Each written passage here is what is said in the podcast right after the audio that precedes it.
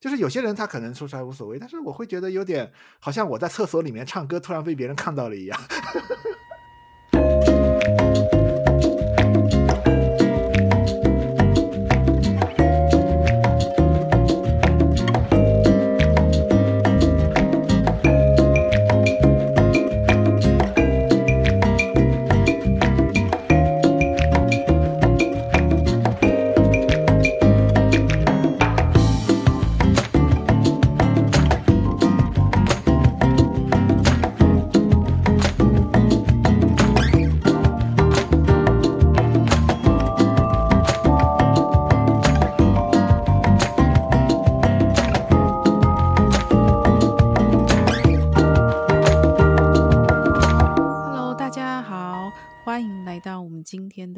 速度，我是刘翠伦。呃，大家好，我是钟七条。我们今天呢要续接上一次啊，我们聊灵性诗歌在做的翻译与出版，理解这个博尔顿的相关哦，灵性费坦多相关的诗歌的话，要必须了解一些翻译的基本问题，像是人字旁的他，他跟士字旁的他。那如果呃，听众没有听到前面这后面这段的话，记得回去补听哦。那我们这一次想说，就前面既然都帮大家做了一些背景介绍哦，那我们这次就来分享一些我们各自比较呃文艺青年的这一面。诗歌社是要朗诵自己喜欢的诗，嗯、其实我没有参加过诗歌社团，我都自己在那边默默的挑了一个。嗯什么样子的天气，然后到户外去，对对，大自然，你还蛮有仪式感的。对，朗诵诗歌这样子。嗯，所以呢，好啦，那不然你有你有你喜欢的吗？我现在手上的这一本是中期条，整本都是我喜欢的，真的，就是我喜欢才会才会选出这些吧。好好好，所以大家、嗯、呃，这这一集可能就是三个小时。我现在手上这本是中七条智言还有张玉啊、呃、翻译的这个《大海融入一滴》，那选的是卡比尔的诗选，然后从好几十个文本里面挑出来，由中七条主 主选主编挑出来的他喜欢的卡比尔的呃这些诗，那我觉得这个面向是非常非常非常丰富的。那好吧，你要先分享吗？我我我我想先听听你的意见，就是呃，我们选出来的其实都是我特别喜欢的，而且呃，比如说第一首嘛，《罗摩之酒》嘛，嗯，啊，《罗摩之酒》就是我特别选出来的，呃，嗯，因为他跟泰戈尔的那个呃精选的一百首里面的很多诗歌是不太一样的，泰戈尔的选出来的东西，他还是比较偏抒情一类的。啊啊！但是我在翻译那个卡比尔的诗歌的时候，呃，我读到很多他他有他有特别疯狂的一面的。哦，你说你是说哪一种疯狂？他那种疯狂就是说，比如说你完全读不懂啊啊，比如说你在里面啊是会读到一些呃倒过来的一些东西，比如说应该是狮子去追逐一头鹿，对吧？啊。啊，这个在西方研究卡比尔的呃这个诗歌的那些学者里面，他们也提到过，卡比尔他有那种因果倒过来的一种诗歌，啊，嗯，好像就说是啊，蛇吞下了一只老鼠，但是卡比尔他会在诗歌里面说老鼠吞下了一只蛇。那所以到底怎么样？好，所以这首《罗摩之酒》是，嗯，呃，就是整篇整本书的第一首，我就挑几个段落，这样可以吗？好，嗯，好的，恒河。倒过来排干了海洋，吞下了日月，哈，嗯，带病之人推倒了九所房子，方才作罢。水中的倒影熊熊燃烧，这个这个就是完全我的脑子不知道他在说啥，对吧？脑雾了，混乱。无腿之人在十方奔跑，无眼之人注视着整个世界。兔子反过来以狮子为食，谁能理解这些奇观？导致的罐子沉不入水中，直立时就会浸满了水。一个人出于自己的原因孤立于外，上师的恩典将他带到彼岸，在自己的洞穴中能看见整个世界，走出洞外却什么也看不到。箭反过来射中了射手，无畏之人才能体会。这个就是你刚刚讲的哈，怎么怎么会这样？怎么会这样？他就说，就是、呃，圣者的眼睛，但是我们把它讲出来，你会觉得，哎呦，就是这么直白，这么平淡。就是他确实是觉得这个现实的东西啊、呃，说我只能说我们马后炮了啊。嗯，他他他其实像梦境一样的虚幻和一种一种疯狂，因为你从圣圣者的角度来看，世人的行为他其实是很疯狂的。哦，所以他也用一种很疯狂的方式来表达这个疯狂的世界，一切它是这么的虚幻，而且是这么的颠倒。所以其实反过来就是世人也觉得说圣者也是很疯狂，因为他们讲话都歪七扭八，我讲的一些道理明明就每个字都是都是都是中文好的，但是怎么都听不懂。对，因为圣人他是没有办法，其实圣人是唯一醒着的人，但是最后呢，他发现这个世界上的人他都是疯子。就像有一个那个故事里面说的，他没有办法，他也喝下了疯狂的那种 那个药水，也把自己变得疯狂了，就为了跟世人在一起，显得不这么疯狂，疯疯癫癫的。哦，所以这首诗其实呃，我去读的时候，它里面它有一种爽感。对啊，很过瘾。但是你说不出来他为什么，他有一种突破界限的那种爽感，但是会让你觉得有点莫名其妙。对啊，你看罐子怎么会？你把它放到水里面舀水，结果你奇奇怪了，这到底是？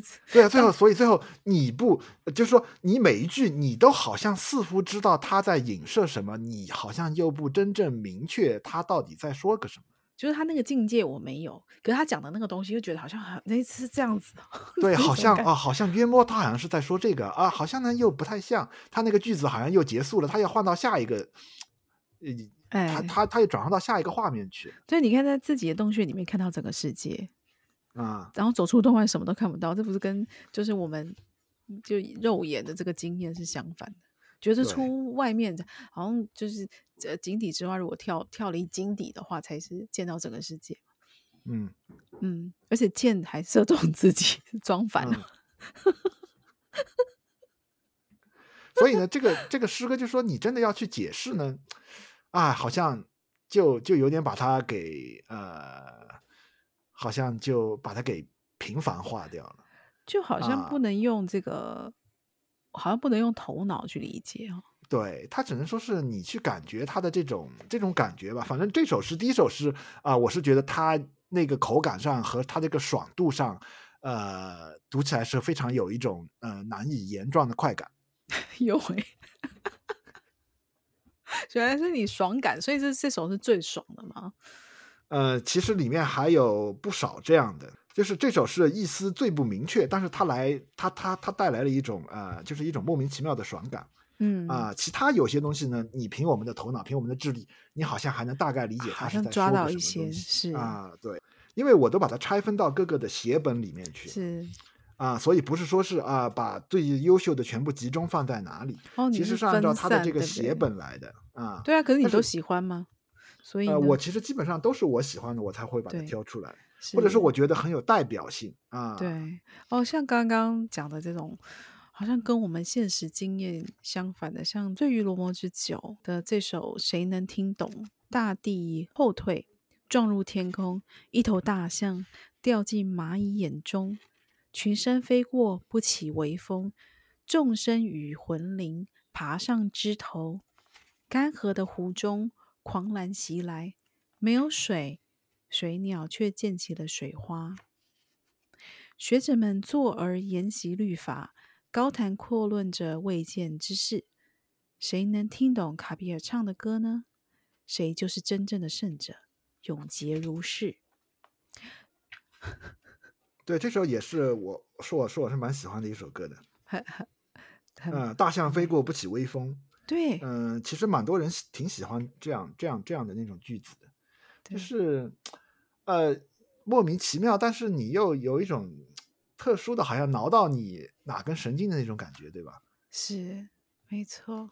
但是这些呢，在泰戈尔的译本里面，这种诗歌诶没有哎，对，泰戈尔的诗歌都是偏抒情的。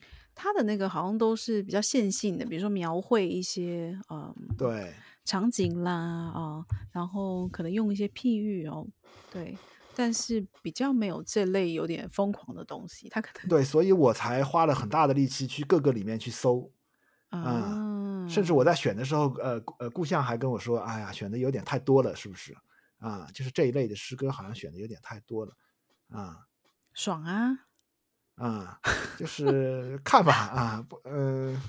不同的人，他这个口味不一样。呃，当然，大家呢，在这个泰戈尔的这个盛名之下呢，可能更喜欢一点啊、呃，朴素一点的东西。这个这个也很抒情诶，我觉得像你这，我现在翻到这个，投身为人，快乐何其微小。我们讲的是那个小确幸，快乐何其微小，始于悲伤，终于悲伤。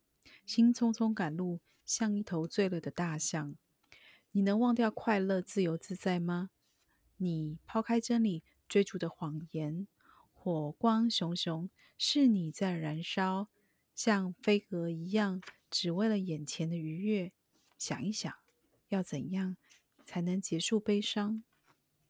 谎言破坏了你们的婚约，你这一生在贪婪中枯萎。暮年和死亡正在逼近，世界陷入混乱，一切都来来去去。你以投身为人，何以被骗到这步田地？这大家应该都可以理解。嗯，比较线性一点的，就是还有一些比较跟我们现实的体会比较接近的这个状态。对呀、啊，我们都已经人了，还被骗到这步田地。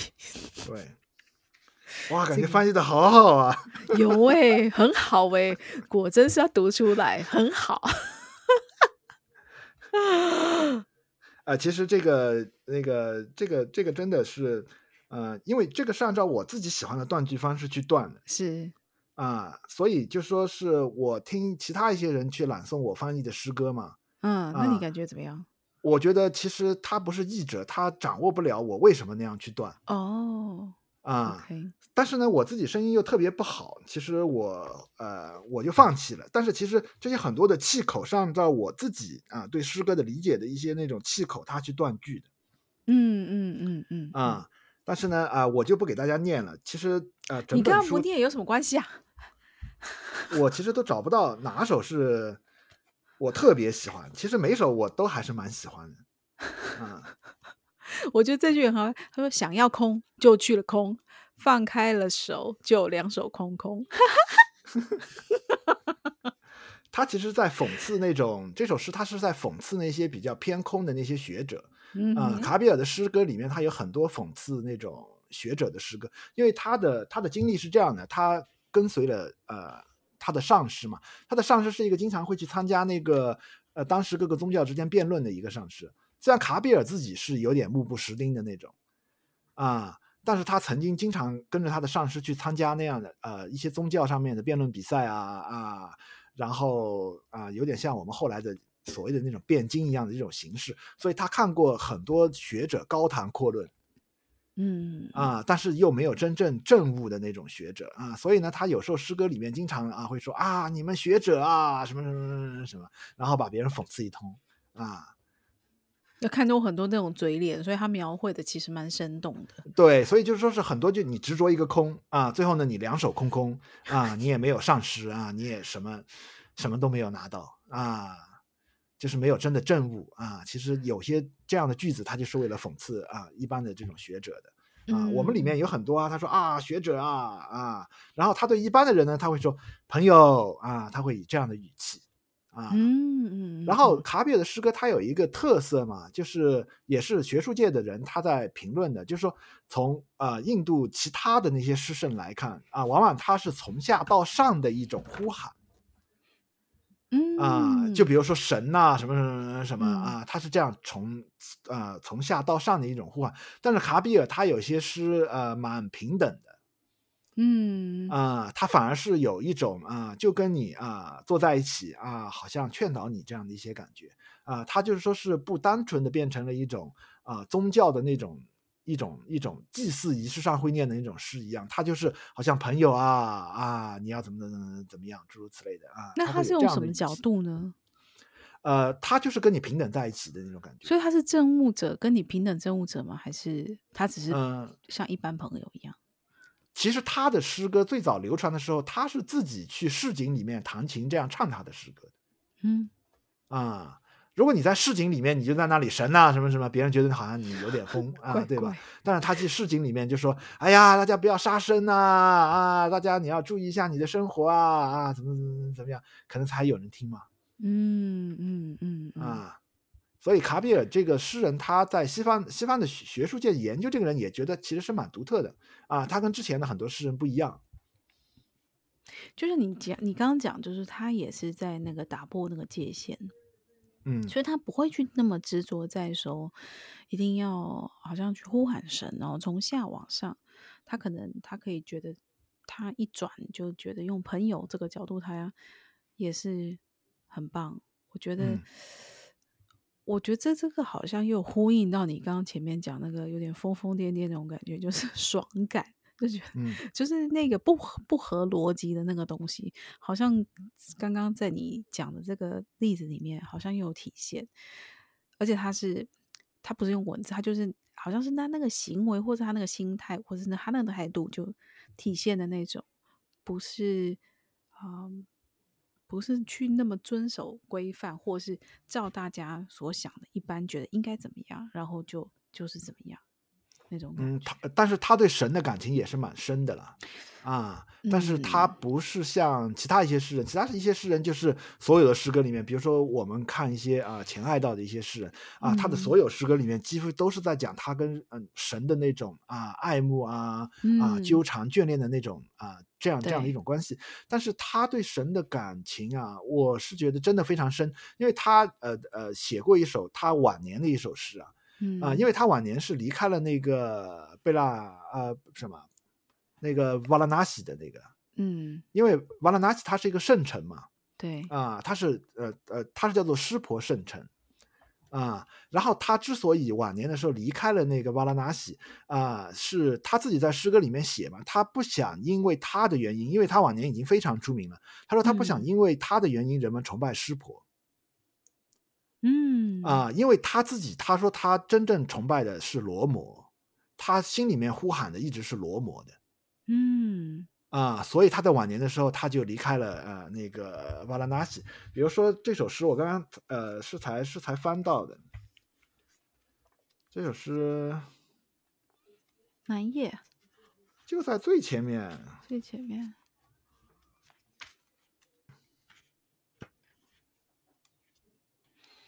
其实我编书也是，所以我也是编过就抛在脑后。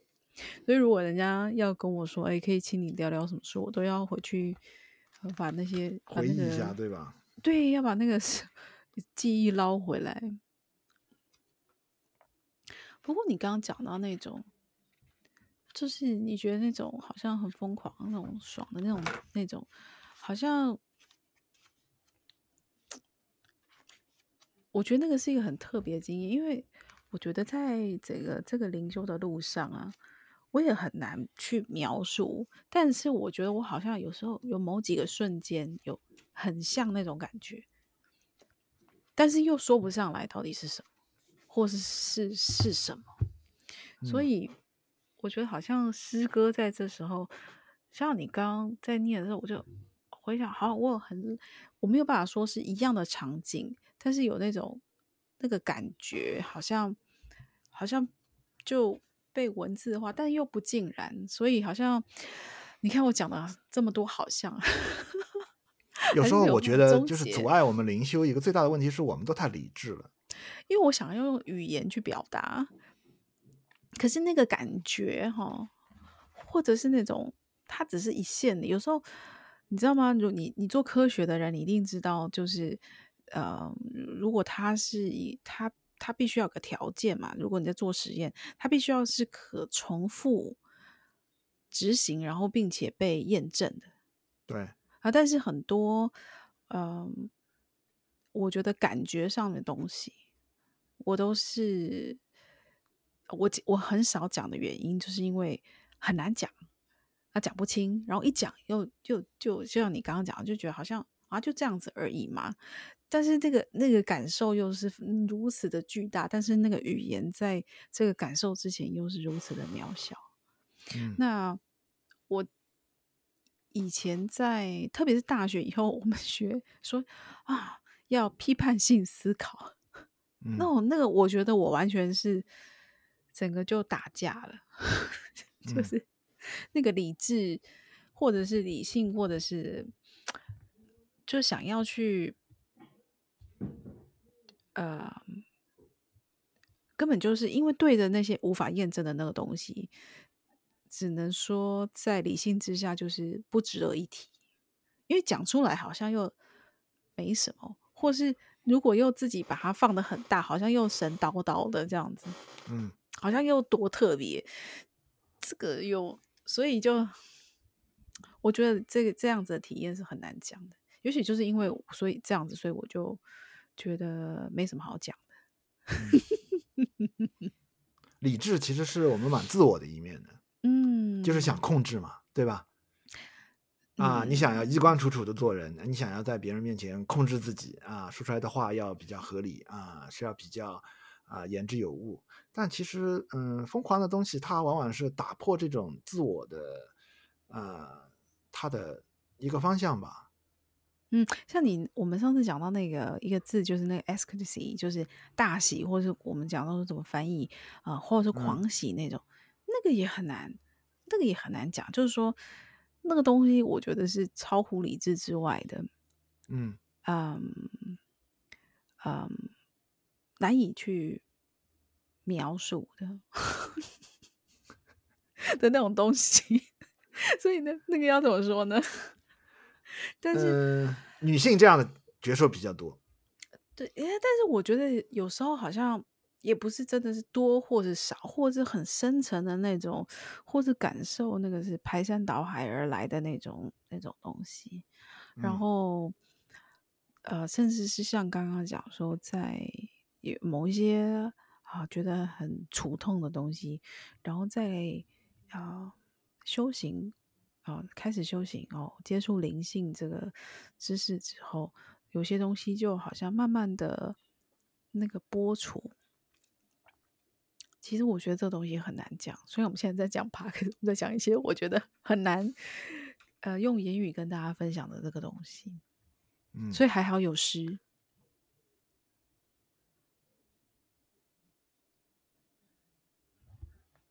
我们就讲一点。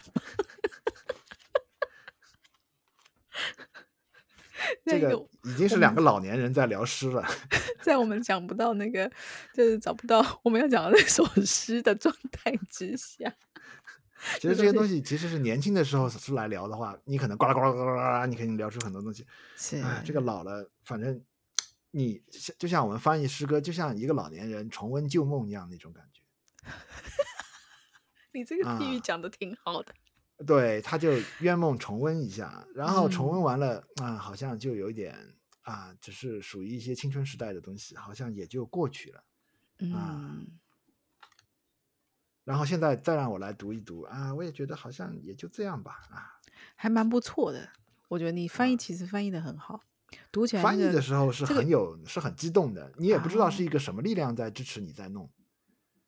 所以就过去了那种感觉。啊、你现在对，现在就有就有一种就是时呃，有一种时过境迁的一样的那种感觉啊。我编书常有这种感觉。然后我现在去读我曾经翻译一些东西嘛，嗯、就是还有一些是我跟故乡合作一些东西，嗯、我会觉得哇，翻译的好好啊，是我翻译的吗？就是你已经不在里面，但是你回去看，好像又有一个第三者的眼睛，我也会这样。我说哦，这本其实编的很好。哇，我这个这个这个这一直跟我这样合作，我觉得哦，这个整个结果是看起来真的，其实不得不说，其实这个呈现是很好。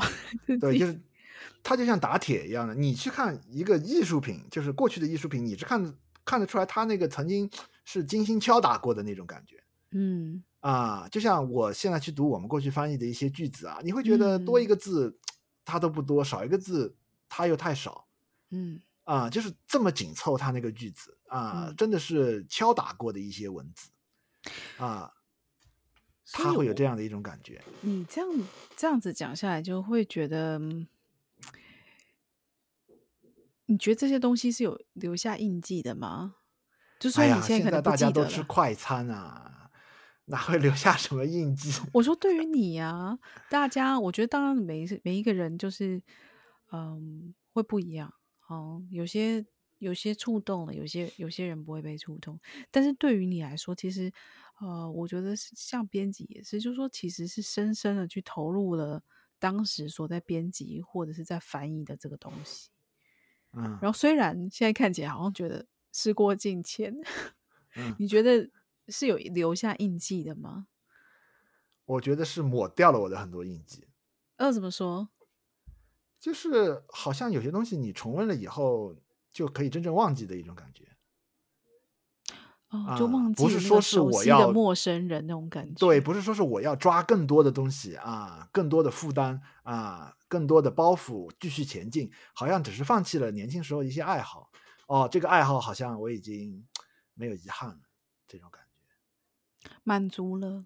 呃，对，就是说好像曾经也有做诗诗人的这种梦想啊，虽然就是没没有真正诗人魂，对，就是这种诗魂，好像自己没有真正啊。你其实做一个诗人，你肯定一生的理想都是出几本诗集嘛。嗯啊，对吧？像我们这样，就是年轻时候只是爱好诗歌，也没有真正好好啊，你有这个时间或者有这样的才华投入到这个诗歌创作。但是呢，现在把一些啊这个好的诗歌呈现出来，好像自己也满足了。嗯啊，好像我的才能在这个里面已经体现的，就是说是充分的体现我的才能。甚至我现在觉得啊，就是我年轻时候学的好多东西，啊，比如说对文学的爱好啊，对艺术的这个爱好啊。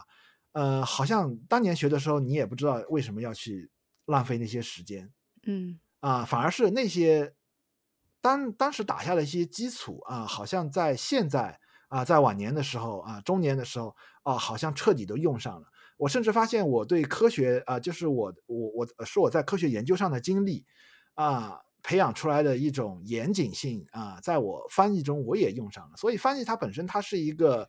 啊，体现你一个综合性才能的一个啊，他的这样这样一个手艺活啊，你可能你没有啊，单独某一方面艺术创作这样的才华，但是你需要有一个啊非常综合性的一个才能。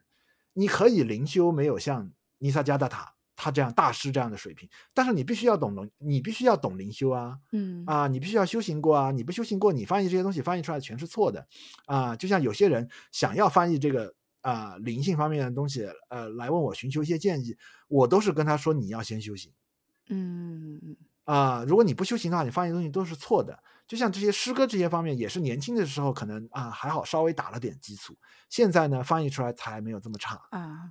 我觉得同理啦，就像是呃，像是我觉得在做灵性书籍啊，如果没有这样子的精神的基础哦，灵性的灵性上面的这些体验。我觉得会很难懂，像我以前也是试图找过呃一些编辑来帮忙，但是 都是就是说呃他没有那个背景，对吧？对，没有背景，嗯、所以变成说，他说啊，我我我我每个字都看懂，可是我真不知道他在说什么，那嗯，那就最后只能只能找错字，这个这个错字这个东西只是编辑的这个很基本的，然后版面怎么样，但是。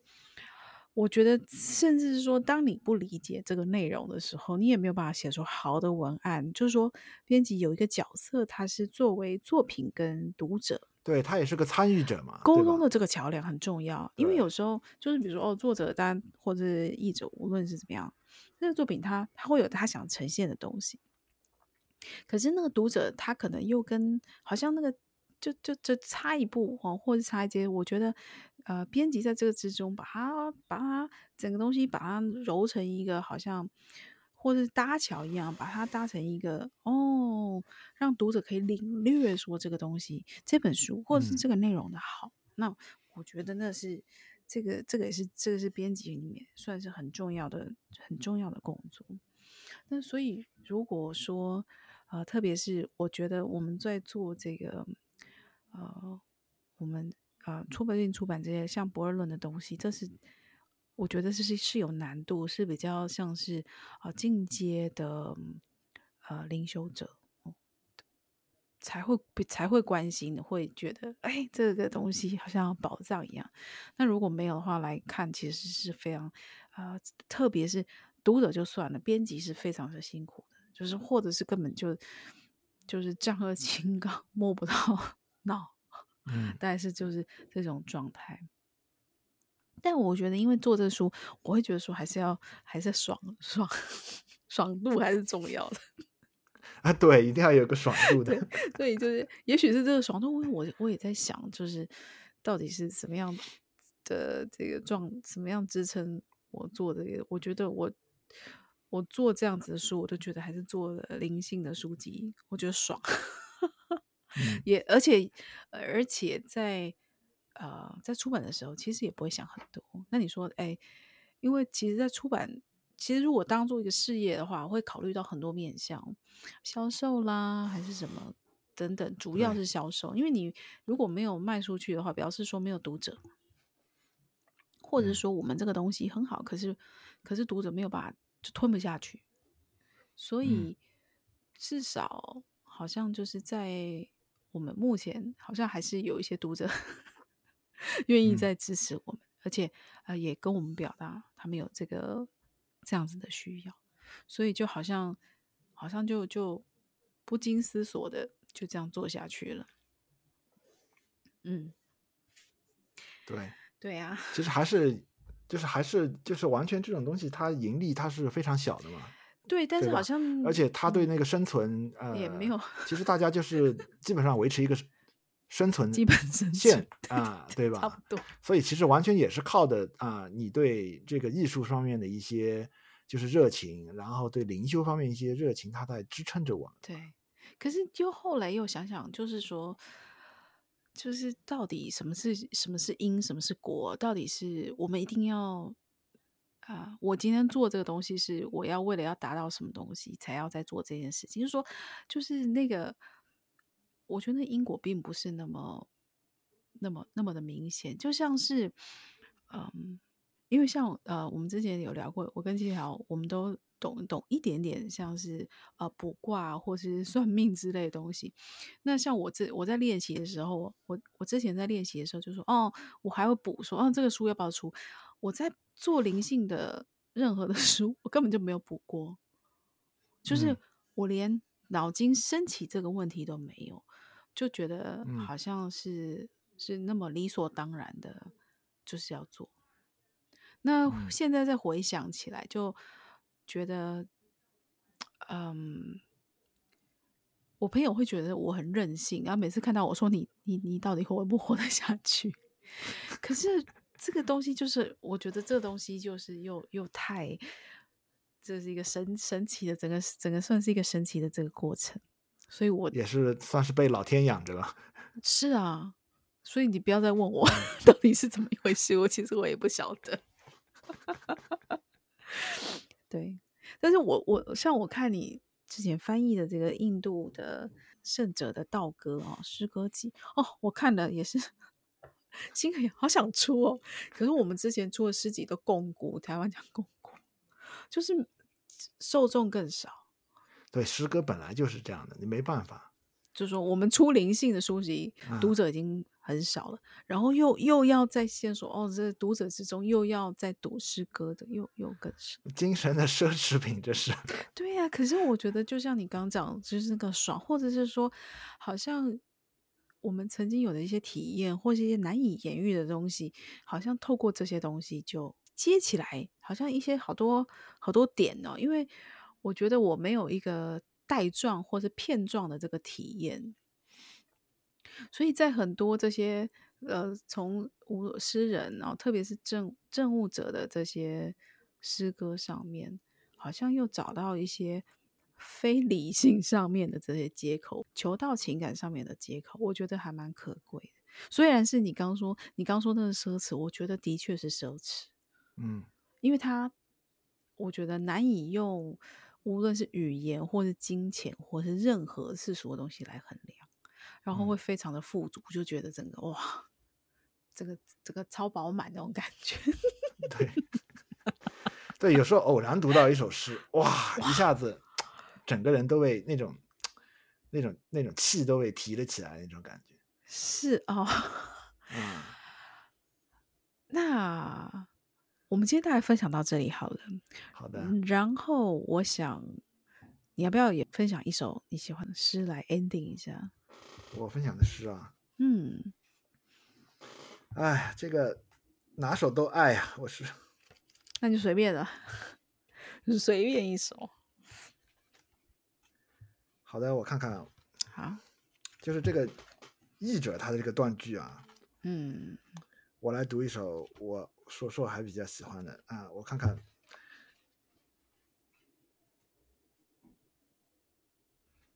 哎，这首吧，我想起来一首。好，读一首这个《爱的道路》吧。啊，这个男的来读这首诗啊，这首诗还是有一点那个的。在哪一页呢？在这个一百四十二页。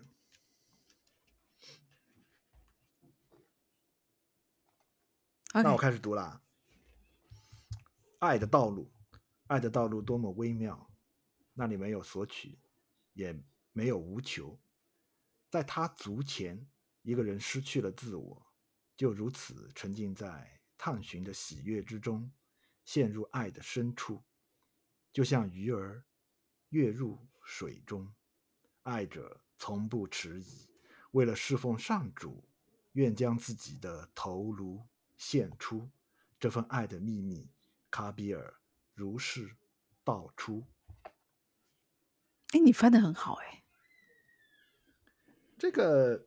哎，但是有些东西你其实只有偷偷的一个人，就像有些时候我们唱歌嘛，对吧？啊，偷偷的躲在厕所里面唱啊，你感觉它有这种回音效果很好。就是有些诗歌，你感觉它是有一点私密性的。对，因为你前面，我记得我看你前面这个序言，好像有讲到说，就是这个诗歌不是大声朗读的，好像很多是那种自己读给自己听，是吗？在那里也没有所求，对，他有点这种感觉，嗯、私密性、嗯。就是现在我们人的习惯吧，比如说我们在表达这么强烈的感情的时候，就比如说他们甚至，他们对神的那种爱的那种感情，啊、呃，我们有这么强烈的感情呢，我们不会在这方面，可能我们只会在一些流行歌里面才会有这么强烈的感情。嗯啊，对吧？但是我现在去听流行歌的东西，我又觉得哇，那个好揪心啊！那些好像要把心掏出来那种感觉，好像它跟这种诗歌表达的这种感情，它又是不一样的。好像那种是很纠结的。嗯啊，但是呢，这种这种这种灵性的这种诗歌呢，它的对神的那种啊那种向往啊，或者是那种羁绊呢，它又跟那种不一样啊，它有一种别样的。味道好像是一种豁出去，但是是一种洒脱的豁出去，它不是一种纠结的，嗯啊，他就比如说呃，年轻的时候说我看一些那种啊呃，也是也是一些鸡汤一样的文章嘛啊，他说古代的爱情啊啊，我们看古代的爱情，古代的爱情，一个男人他如果爱一个女人的话，他最最极端的方式是把匕首刺进自己的胸膛，嗯，这是什么时候的？这是什么时候的状态？啊这是对，就是说是比较古典的爱情。那这个等一下，这是但是现代的爱情，它是有文化性的吗？还是什么？呃，它也不能说全有文化性，你你是你可可以说是比较像西方的这种，啊，就是那种浪漫爱那种。啊，对，浪漫爱情、嗯、啊，就是说古代的那种爱情观是啊，如果你不爱我，我愿意把匕首刺进自己的胸膛。我靠！但是现代的爱情呢是什么？你不爱我，我要把匕首刺进你的胸膛。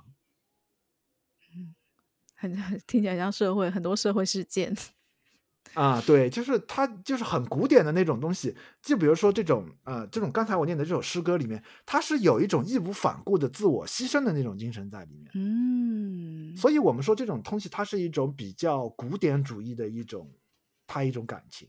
嗯嗯嗯，带着那种奉献，啊，或者是你刚刚讲那种义无反顾的那种感觉。对，就说是我愿意把自己的头颅献出，就说我愿意把自己的自我给杀死，然后献祭在神的这种面前。嗯啊，我愿意抛弃一切的自我。啊，他是这样一种啊，我觉得是蛮古典的一种情怀的。它跟现代的那种，他不跟现代人的情感不一样。现代人的情感就是啊，纠结在一起啊，啊，掏心掏肺的啊，嗯，要把心掏出来给别人看，然后这样。纠缠在一起，嗯，然后呢，相互伤害的这样一种感情。但是古古典古典的那种啊，它古古典的那种情感不一样的。比如说，我比较喜欢一部电影嘛。嗯啊、呃，我曾经也跟朋友探讨过，你有没有看过《一代宗师》？有，我也很爱。啊，对，就说这部电影里面，我特别喜欢它里面表达情感的，它的那个叙事的方式。比如说最后他有一幕嘛，章子怡跟那个梁朝伟嘛，嗯、对吧？他们两个都爱得很深。嗯。啊，但是最后他他们那个他们那个表达爱情的那个那种深刻的感情，就是章子怡最后他们见面的时候，就是在一直摸着他当年送给他衣服上的一个扣子嘛。嗯。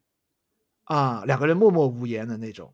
啊，相顾无言的，就是就这样静静的、默默的坐着，然后好像在摸着他衣服上的一个纽扣一样。嗯，哇，我就觉得那种他这种深沉的感情，其实没有必要，呃，用一些怎么，他他其实也可以在极其克制的这种情况下，然后蕴含着他的那种能量啊。那一幕是我特别喜欢的。那你觉得像《花样年华》，我们怎么会讲到这个？王家卫的那那部你有看过？对，啊。你有看过那部？就是跟张曼玉的那个，对对对，对就是它里面也是到最后，就是呃，他们也是在一个呃，好像一个感情培养到一个地步，是这个转捩点。他也他们也是好像就是淡淡的那种，对，就是极其克制的一种要要，要一起来吗？这样子 那种感觉，嗯、所以就是那个也很美哎，对。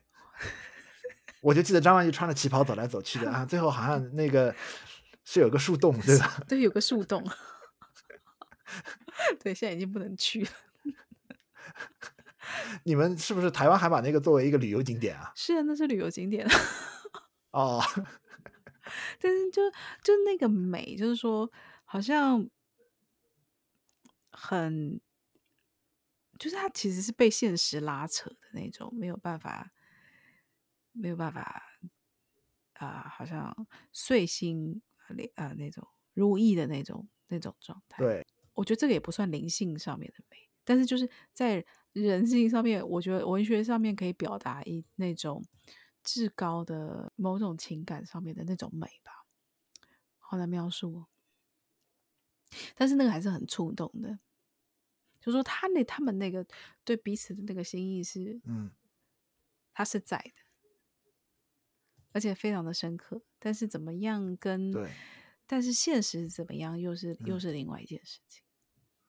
然后、嗯、甚至是像那个一代宗师里面还有一个大环境的这个变化，嗯、他们也迫于说，无论是履行自己的职职责啊，或是生活上面这个重大的改变，嗯，反而有一个好像那个不变的东西在那边，好像升华的。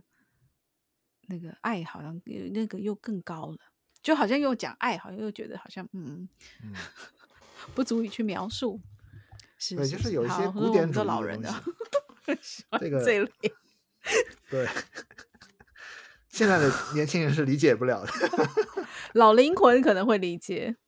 年轻人是你不爱我，我就恨你。好啦，OK，好，我们今天就是一个文艺的这个。文艺的聚会，说说一些很抽象的感情，然后希望呢，大家也有机会可以享用一下这个灵魂的大餐，读一读诗啊，读一读喜欢的诗，我觉得是超级棒，而且也是超级享受的，绝对可以帮助你 在这个灵修的路上注入一股活力，给予安慰。我是真的这么觉得，所以其实，在做诗的时候，我都超开心。嗯，希望读者也可以赏识一下啦。嗯、OK，好，OK，好，那我们有机会再聊喽。好，谢谢大家，拜拜。谢谢大家收听。好，拜拜。我们聊完嘞。哎，我们尬聊 聊。跟我觉得这样也挺不错，还蛮算 relax 了哈。